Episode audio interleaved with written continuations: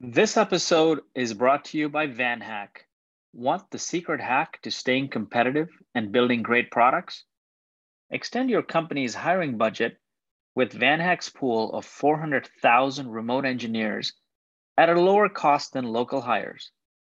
Join companies like Dapper Labs, 1Password, Brex, and Dooly, who've hired great engineers with VanHack.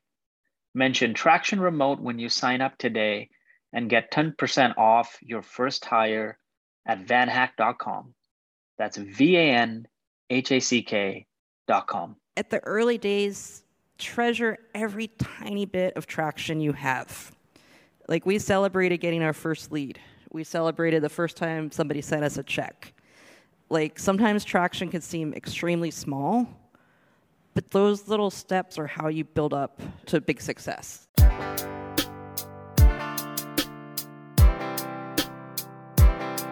I need some traction. You need some traction. Let's get some traction. Hey, what's up, innovators, entrepreneurs, visionaries, and disruptors? This is your Traction Podcast host, Lloyd Lobo. We're a community of over 100,000 people, just like yourself, on a mission to help you get the methods, the money, and the madness to explode your business growth, featuring stories and tactical advice straight from those who've done it before, like Shopify, Twilio, Asana, and many more. So, this is Jonathan. I have known Jonathan for about six years now. He has always impressed me with his deep knowledge of everything infrastructure. And that's really how we hit it off is uh, I'm a big geek, he's a big geek, and we like talking about tech he has a really storied background of the very beginning of the web. You know, he was at Opsware, which then became LoudCloud. So if you've ever read The Hard Thing About Hard Things, he was there for that. And he founded a really cool group called Web Monsters. And in between all of this, he's also an amazing investor. So he's an investor in LaunchDarkly. So he's contractually obligated to say nice things about LaunchDarkly, as am I about him. Thank you. And better intro than I would have done for myself. And so now I get to introduce, introduce Edith, which is actually much more exciting for me. Edith started out, or, or didn't start out, but Edith graduated from Harvey Mudd, and I think that, that set her on her course of engineering and product, working in technology, her, and led her to her first job building enterprise software. But a few years later, about five years later, she was enticed by, by product management, getting to work with customers and being out in the field and, and, and you know, connecting the dots from requirements to customers. After that, she spent another 10 years building really products for other people. And then one day, this itch that had been building, she had to go scratch it. And that, that itch was she was a very successful director product at Concur, the expense management tracking company, and decided to, to start a company, to leave and, and leave this relatively safe job to be a founder. I think it's the most dangerous thing you can do and, and, and risky, risky thing you can do. So maybe let, us start off. Like, tell us what, what was the trigger that, that, that caused you to scratch that itch and start a company? So it's funny. I I always wanted to start a company. I just didn't think I knew anything. So right out of college, I worked for dot com startups, and then I was at Epicentric and got some patents on deployment, which was then acquired by Vignette. I was in enterprise software for a long time and then said, you know what, I am tired of enterprise software. You know, I want to go and do a cool consumer startup. So I worked at an IoT company called PlantSense, which was way ahead of its time and not in a good way. And then I was at TripIt, uh, which was the number one mobile app at the time, and they were acquired by Concur. So then I was right back into enterprise software again. My joke is that I just could not get away. It keeps pulling you back. So, through all of this, I always wanted to start a company, but I just felt like everybody else around me had all these cool ideas, and all I really knew was software. Like, I'd built enterprise, I'd built consumer, and my college friend John and I would just hang out and we would just talk about software. We would talk about product management. He was an architect at Atlassian. We would talk about agile. We would talk about product management of dev tools. And in hindsight, it's funny because we always felt like we wanted to start a company, but we're like, all we know is software. And so when we finally started a company together, it was uh, we we discovered that like what we'd have been talking about for years in terms of software was actually a viable company. So that was fun. There were other people out there that had had the problems you were thinking about. Just the stuff that we would literally would be at happy hour and just talking about better software development or things we'd seen was actually real problems in the real world. And did you, so you, you had this idea, you were brainstorming. Was it just like light bulb, I have one idea, that's what I'm going to go do? Or did you have a catalog of ideas to pull from? Yeah, so the story of how we came up with the idea, I'll say up front, when we went out and pitched in the early days, everybody said that's a terrible pitch, never say that story. So what you're supposed to say is that you had this bolt of genius and just started the company. The actual story was far more prosaic, was which was we had about four ideas before we came up with this one. And we would work on an idea until it could go no further, and then we would come up with another idea. So there's the story that you have internally, which you know is the truth, and then you have the condensed version you say when you're pitching, which is my co-founder and I really like software, and we had this idea. Got it. Got it. Well, and I think you started pitching that idea to prospective customers. Yeah, I mean, so we were very driven right out of the gate to make money. I had been a part of startups that had failed, I'd been part of startups that succeeded. And the one key to successful startup is having money in the bank. it doesn't matter how good your culture is, it doesn't matter how good your product is. If you don't have money, you don't have a company. So when we started the company, we put in $10,000 each to buy laptops and domains, you know, the, the basics. That did not include paying ourselves. So we were living off of our savings. So I think a lot of people have this myth of a startup of, you know, it's like Silicon Valley where you have the shiny office and VCs throw money at you. The early days, we were two people in a co working office that cost us, I think, $100 a month and living off our savings, so like getting all the free pizza we could find. And I was literally hitting up everybody in my email address book because I'd been in software for so long, looking for potential customers. You know, we, we were not in stealth. I was very keen to say, hey, we need to get people. So, our very first lead, I still remember it was so I'd worked at TripIt, and the founder was this guy named Gregg Brockway, and I asked him for advice. And Gregg Brockway had been funded by Tim O'Reilly of O'Reilly Books. So he told O'Reilly about this, and O'Reilly was our very first lead that came into our lead form. And my co founder were like, oh my God, Tim O'Reilly! and then we wrote him a nice email saying, hey, can we come up to your O'Reilly office to pitch you? And he said yes, and we were so excited. So that was our very first little bit of traction. The issue was we were so new that we did not even have a logo or business cards. And I said, you know, if we're going to do a business meeting, you have to have business cards. And if we have business cards, you have to have a logo because otherwise it just looks weird. It's just like your name. So we got a logo for five bucks off of Fiverr. It's good value. And it lasted us about six years until we got a new CMO, and the new CMO always says, "Hey, your logo looks like you cost five bucks." We're like, "Yeah." The logo, the logo was a can I can I say the it's called Toggle, right? A little spaceman, very cute. It's adorable, and it's now a, a vintage item. For sure. Well, maybe one day it'll be up on the big board at Nasdaq or NYSE, depending on you know which which way things go. But I think what you know what you're talking about here is like the grind and sacrifice of being a founder. It's it's lonely. It's hard. It's rarely a straight line to. I can empathize with that. I've been a founder myself. Some successful, some not. But I think it's also important because you know now you're running this big, massive, successful company, and it really doesn't get talked about as much. And in addition, to that, you're also an endurance athlete. You do 50 mile, 100 mile runs, these these huge efforts and feats. Does that does that mindset help you as a founder, CEO, and, and how has that helped, or how has that helped you? Yeah, so I I when I started the company, I was also training for a 100 mile race, with the idea being I had no money so running is pretty cheap.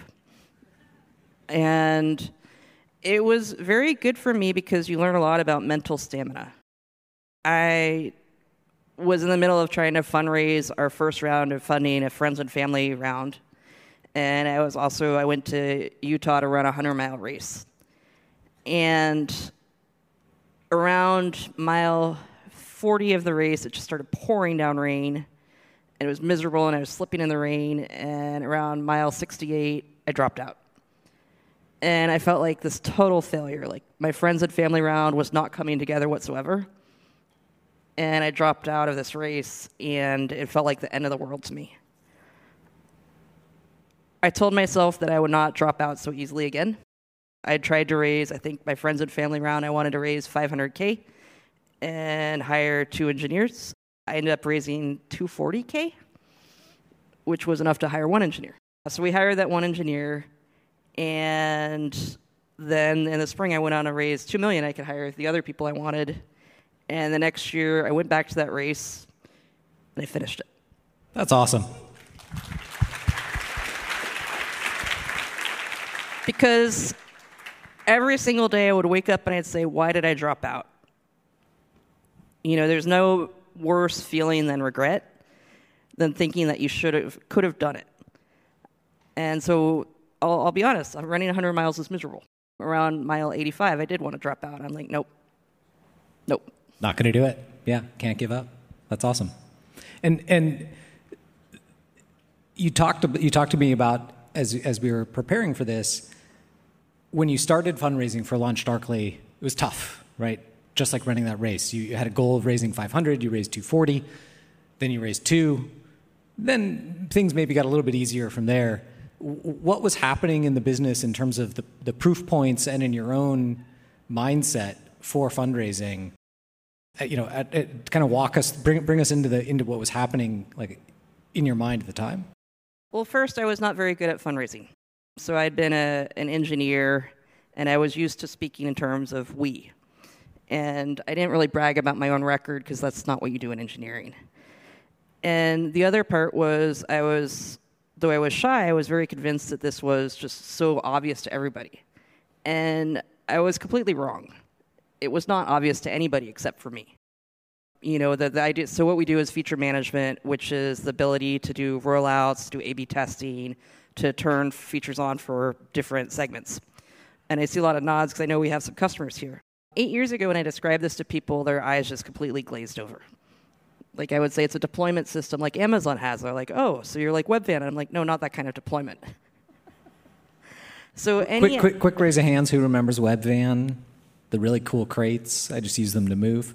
Not many people. Yeah. So my my joke, and it's not really a joke, is that it's it's like a endurance running. Like it's okay to be absolutely terrible about your pitch at the beginning. Like every week, I would just be like, okay, I'm going to practice it one more time. And my co-founder, who's a harsh critic, said, Edith, your pitch is different, but it's not better. and I said, well, I'm just going to keep doing this, and it's going to get better. And that, I mean, that's a great epiphany, right? I think you, you, you, you also said that you don't go from zero to IPO. You have to learn to translate what your insight, your vision for a product, for the technology to your audience. And that could be to a customer or to an investor that's a different kind of customer. Yeah. Yeah, and, and, and our, honestly, our early investors were people who had been in software, like Jonathan, who got it. When we tried to pitch to VCs who had never been in software, it just fell completely flat. They just did not understand it at all. And in hindsight, do you think any of those regret any of those investors regret not getting it or not connecting the dots? Yeah, but I mean, investment is a two-way street.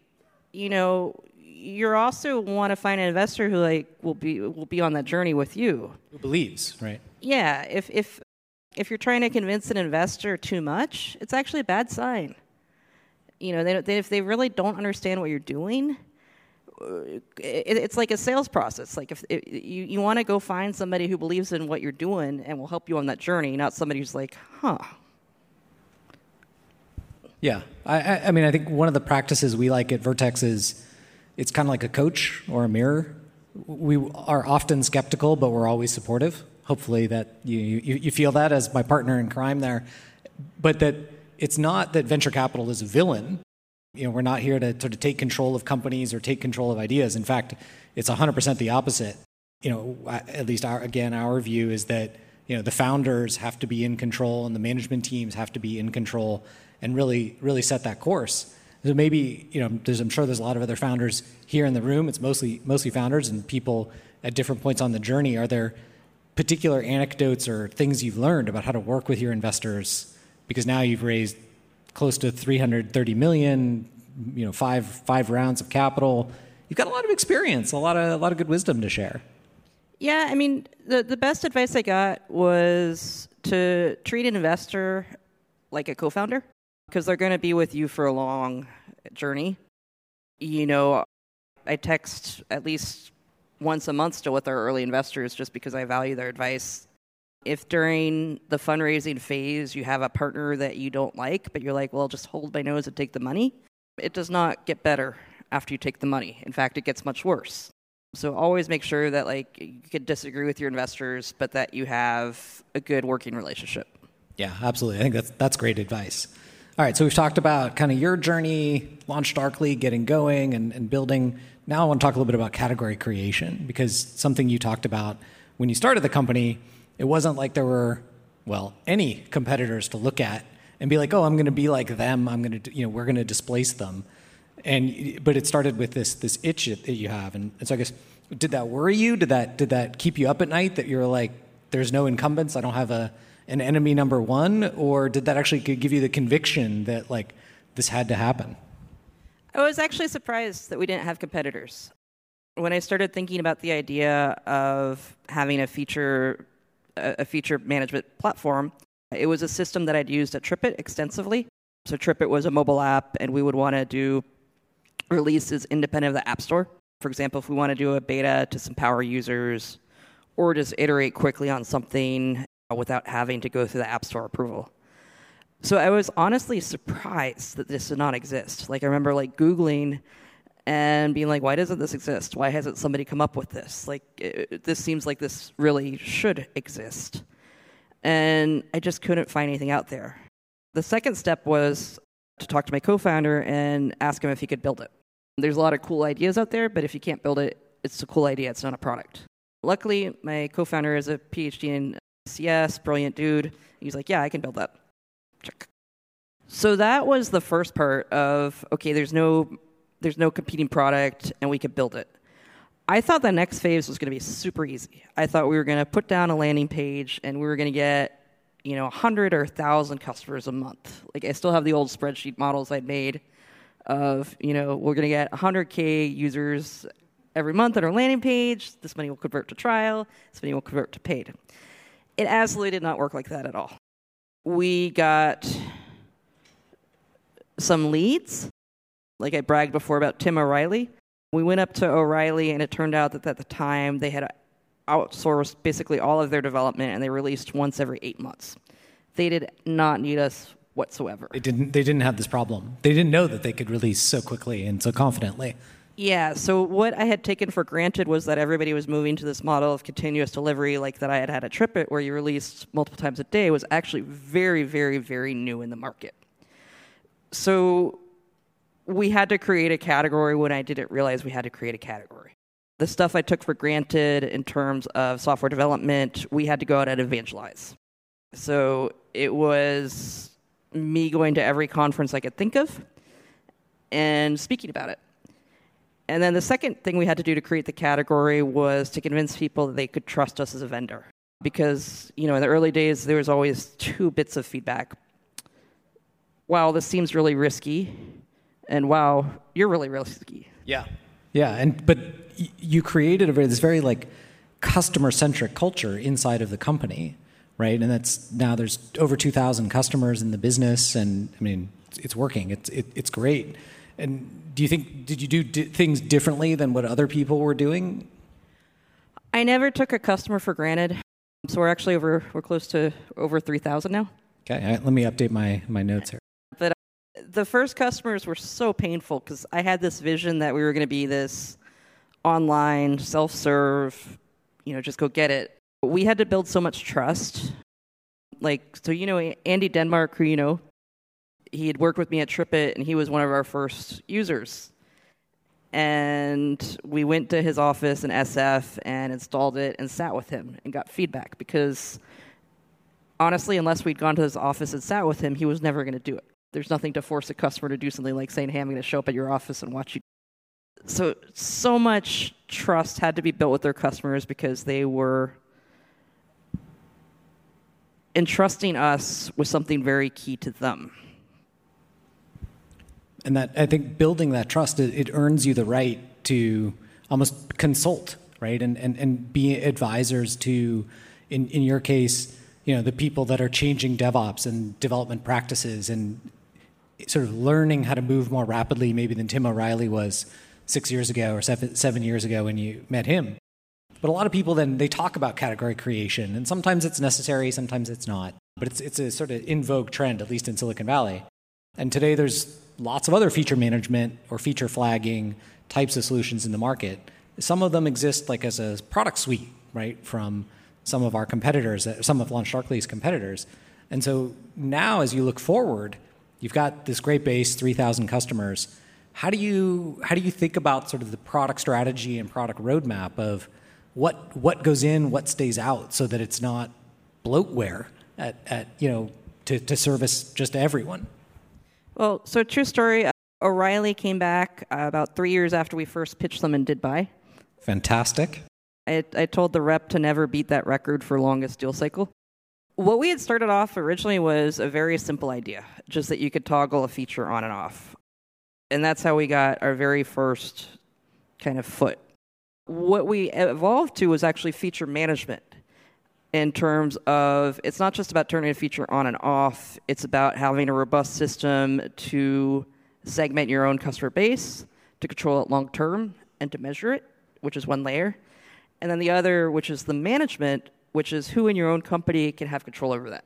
Like, so for example, a DevOps engineer could have very different control than a customer success manager. And you can then have very different controls for a marketing manager. So that's how the product evolved from this very simple idea of just on off to, to this management platform. And the reason why I chose the name feature management was because I'd worked in content management. So I'd worked at Vignette. And the real sell of Vignette was not content, it was the management aspect. The workflow, right? Yes. The business process that you actually go and touch, get ingrained in. Yes. Absolutely. Awesome. Well, we're, we're pretty much at our time. So I was going to ask if there's any questions, but we're, we're kind of past that. It's been wonderful chatting, hearing about the journey. But before we go, just one fun question. What's your favorite dessert and why? Oh, my favorite dessert. Gosh, I thought you were going to ask something business related. We've done enough of that. You know, I don't really have a favorite. I'm sorry. I feel. I guess I have the sweet tooth then. Yeah. What's your favorite dessert, Jonathan? I'd have to say a galette, like a peach galette is my favorite. You get a little crispiness of a pastry with the tartness of the fruit. All right, Zuckertorte. Zuckertorte from my hometown bakery. tort. I like it. And, and then I do have one final thing that I wanted to say. Please. I, I know the name of the conference is Traction. At the early days, treasure every tiny bit of traction you have. Like we celebrated getting our first lead. We celebrated the first time somebody sent us a check. Like sometimes traction can seem extremely small, but those little steps are how you build up to big success. Absolutely. That's great advice. Thanks so much. Thank you for listening, and we hope you enjoyed this week's episode of the Traction Podcast.